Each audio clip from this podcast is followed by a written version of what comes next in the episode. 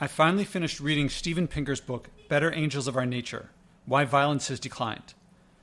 I started it more than skeptical of its main thesis. It's 800 pages long, so I'm sure I'm going to oversimplify and not do it justice, but I recommend it so that you can get his full message. So get the full message from him. I'll do my best to cover it here. He says that we are living in the least violent time in history, and that that lack of violence was due to Enlightenment values of classical liberalism. Again, I'm oversimplifying. Read the book to get the full picture. I started reading it sure, confident that he had missed some important issue or discounted some risk of nuclear war or pandemic. I would find some flaw in his analysis. On the contrary, the more that I read, the more compelling I found his case. I won't recapitulate the whole thing, but I now agree with his thesis, if I'm not oversimplifying, that we live in the least violent time and that it's due to classical liberalism, or these ideas. Now, what caused liberalism is another question. He spent time looking for exogenous causes. After all, humans were human when we were more violent, and now that we're less violent, we're just as human. Did something change outside of us? One main cause he found was the development of printing. Printing spread ideas. Some cultures adopted it and others didn't, so observing their different evolutions suggested its value. I agree printing was a major cause. In this episode of this podcast that I'm recording right now, I want to suggest a major potential point that he barely touched on, but that one, I believe is a greater cause, or at least worth considering more, and two, if we miss this cause, we miss other effects, especially if this cause disappears. That is to say, if what caused the decrease in violence, if that disappears, will the violence then reappear? More importantly, this cause may be in effect today and changing today. If a critical pillar of support for this decline in violence goes away, we could lose everything we've gained and more. For context, I'm going to read about 10 sentences here from the Smithsonian Magazine and The Nation. Okay, quoting them. On August 24, 1967, Abbie Hoffman and a group of friends invaded the heart of American capitalism, the New York Stock Exchange on Wall Street. They threw money from the visitors' gallery onto the floor, and the brokers and traders there leapt into the air to grab the dollar bills floating down. Trading was interrupted briefly. News coverage was massive. Before entering the stock exchange gallery, Hoffman had passed out handfuls of dollar bills to each of the protesters. Once in the gallery above the trading floor, the protesters threw the dollars over to the stock traders. Participant Bruce Dancis recalled, quoting now within the quote At first, people on the floor were stunned. They didn't know what was happening. They looked up, and when they saw money was being thrown, they started to cheer, and there was a big scramble for the dollars. End quote, but staying within the quote of the magazines. The protesters exited the stock exchange and were immediately beset by reporters who wanted to know who they were and what they'd done. Okay, so that's the quoting from Smithsonian Magazine and The Nation about this guy, Abbie Hoffman. You may have heard of him. He protested these things. And one of the protests, as I just described, was they went into the stock exchange and threw money out, cash, so that it rained down from above, kind of drifting down slowly as paper will do. People whose cash flows dwarfed mere dollars risked their jobs to scramble for these dollars falling down from the sky or from the gallery. With that historical example in mind, imagine this fictional scene a battle where suddenly manna fell from heaven. By manna, I mean something that satisfies all your wants, like manna from the Bible. So, you in the battle, as you see this manna coming down, you can kill the guy next to you, as you were planning to do, or you can gather manna without violence and get something that's very satisfying. If it happens that everyone starts gathering manna, once everyone starts gathering manna, who wants to fight and risk being killed when you can simply gather more manna? You don't need anything else. Now imagine that you learn not only will tomorrow bring more manna, but so will the next year, next decade, next generation, next century, and as far as anyone can foresee. Would you expect people to fight less if all this manna was coming down and you knew it would be coming forever? I would would they not devote themselves to more liberal pursuits in the traditional sense of the word, that is, culture, arts, learning, and trade? I believe that humans, with an unending supply of manna, would trace the path that Steven Pinker's book described. Well, the manna started appearing over 500 years ago. Well, actually, before written history, people knew of coal, of fossil fuels, what we now call fossil fuels, but our ancestors really started learning its utility, though not its potential danger, centuries before the Industrial Revolution. That foundation, well before the Industrial Revolution, people finding out that fossil fuels could be useful for things, to burn, to lubricate, things like that, and to light.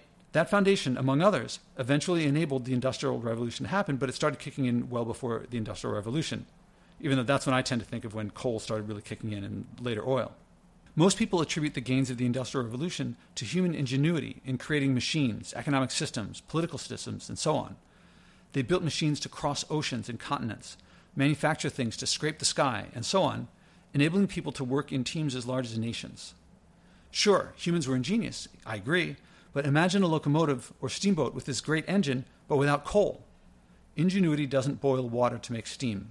It tells you how you could, but we didn't create that coal. We found it.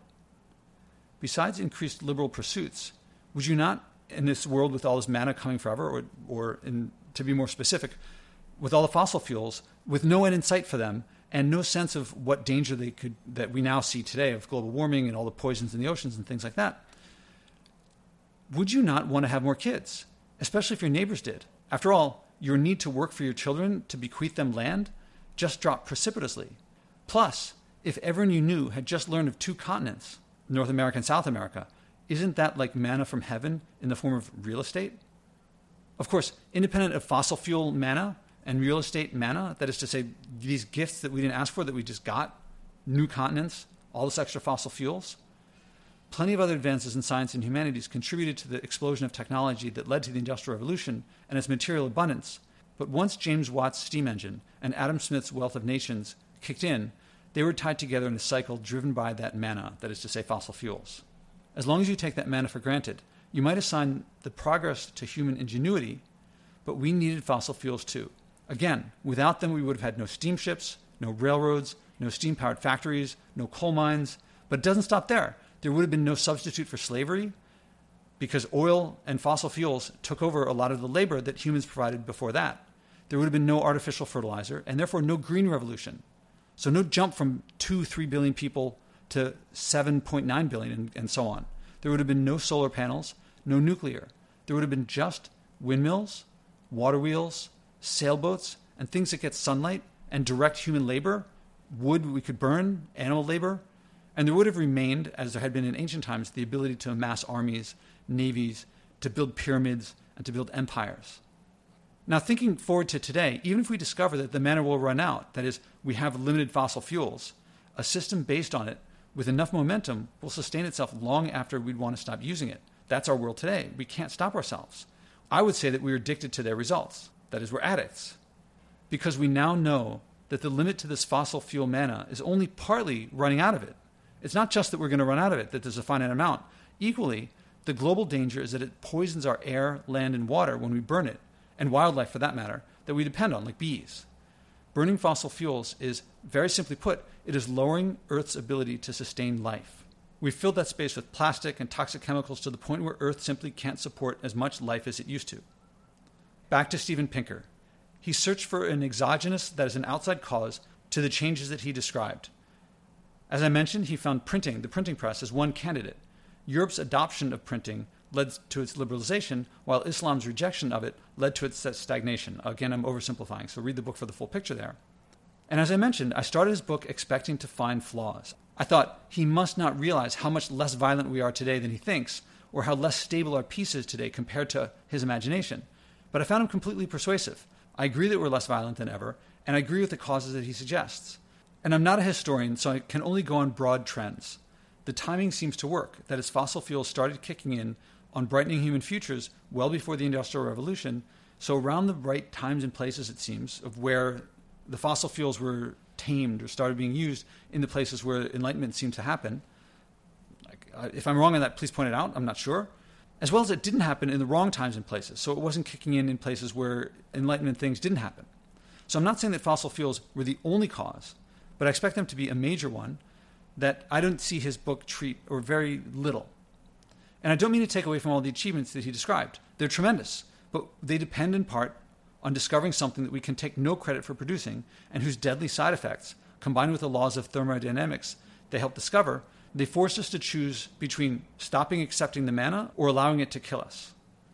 First, we didn't know the side effects. I don't blame anyone. Back then, who could have guessed that we could warm the globe? But now, as we know, these effects are undeniable and incalculably deadly on the scale of billions of people. I believe that we can retain the advances that fossil fuels helped us discover and that we can achieve without them, but the transition requires time.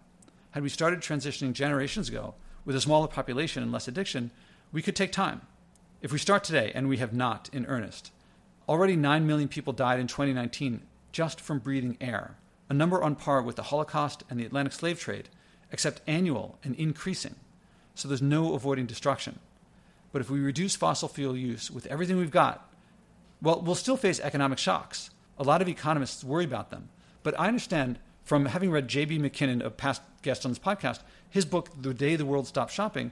In that book, he discussed the findings of an economist that said that government management of the economies within historical norms could keep those shocks and their effects within historical boundaries of the economy, which is to say, we have to manage what's going on, but we can keep from losing billions of lives.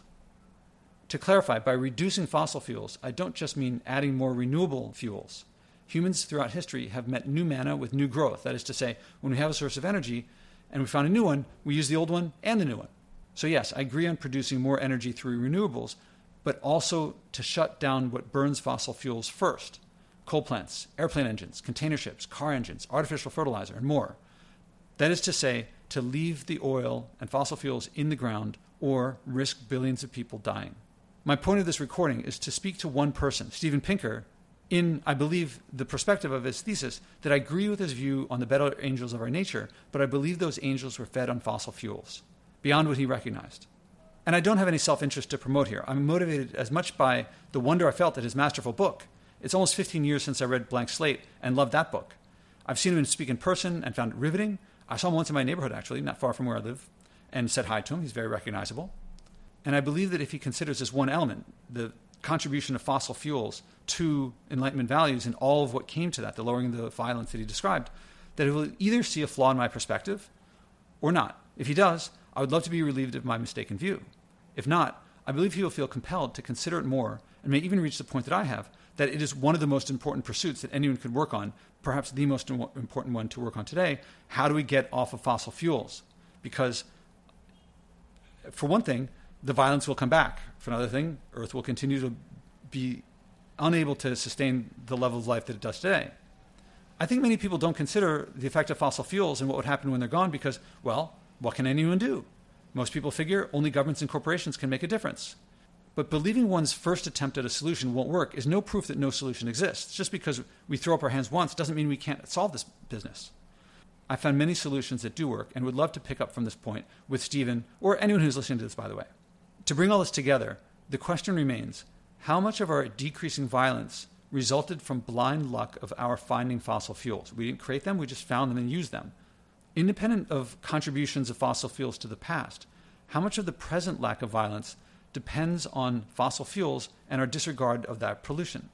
If we stop using fossil fuels and the future looks less abundant than the assumptions that we had before, well, do we lose the peace that we have? If we believe renewables and nuclear will replace them, how much does our current peace depend on fossil fuels? A big piece of our looking forward to a non zero sum outcome depends on having more and more of this stuff. If we have less and less of this stuff, will we start seeing the future as negative sum rather than positive sum? In which case, do we start fighting over things? Or alternatively, what can we do to stop fighting over things if that becomes our view that next year we'll have less energy to work with than this year for years and years and years to come. I think it's interesting and important to ask what if some things we can't substitute, like container ships or flying across oceans and artificial fertilizers? What if pollution from fossil fuels becomes so great that it kills more and more and more people? These are problems that, well, just in this context, how essential is that to our decreasing violence? Are we sitting on a four legged stool about to lose one, which might mildly affect our sustainability? Or what if we're on a three legged stool and we're about to lose one, or two, or all three? You know, this is not a matter of opinion. In principle, this can be quantified. An illustration of how I think about it is if our decline in violence depended on several different inputs, say there were four, are we on a four legged stool? If we lose one, well, a three legged stool can still work, it's less stable, but still can work. But what if we were on a three legged stool in the first place and we lost a leg, or two legs, or all three legs? How much does our present stability, peace, and lack of violence depend on fossil fuels?